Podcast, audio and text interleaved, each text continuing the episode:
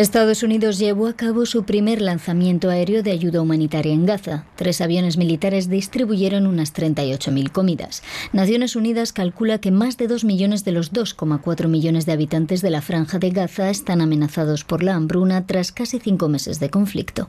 Según la televisión egipcia, las negociaciones para intentar acordar una tregua entre Israel y Hamas se reanudarán este domingo en el Cairo. El buque Rubimar, cargado con miles de toneladas de fertilizante, se ha hundido en el Mar Rojo. Ello tras sufrir un ataque con misiles a mediados de febrero por parte de los rebeldes hutíes de Yemen. El navío, de propiedad británica y con bandera de Belice, se hundió la noche del viernes debido a factores meteorológicos, según informó la agencia de noticias oficial yemení, Saba. Estiman que el hundimiento podría provocar un desastre medioambiental en aguas territoriales yemeníes y en el Mar Rojo.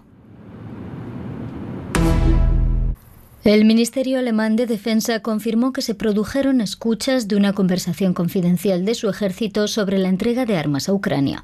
El viernes, el canal estatal ruso Russia Today publicó la grabación de una conversación entre oficiales alemanes de alto rango.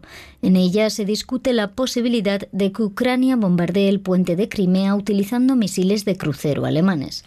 Hasta ahora, Alemania se ha negado a suministrar a Ucrania los misiles Taurus de largo alcance que se mencionan en la conversación.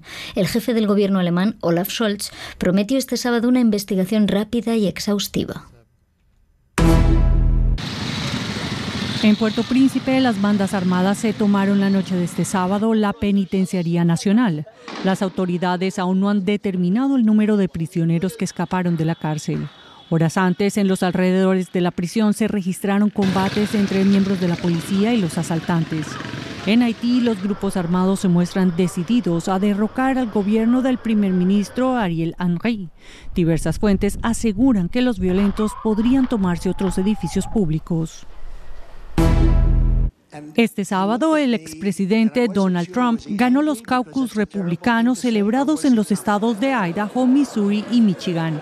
De esta manera, el republicano se impone de nuevo a su contendora Nikki Haley y allana su camino a las primarias del supermartes este 5 de marzo. En esta fecha clave en el calendario político estadounidense, 15 estados y un territorio elegirán a los candidatos de cada partido de cara a las elecciones generales del mes de noviembre.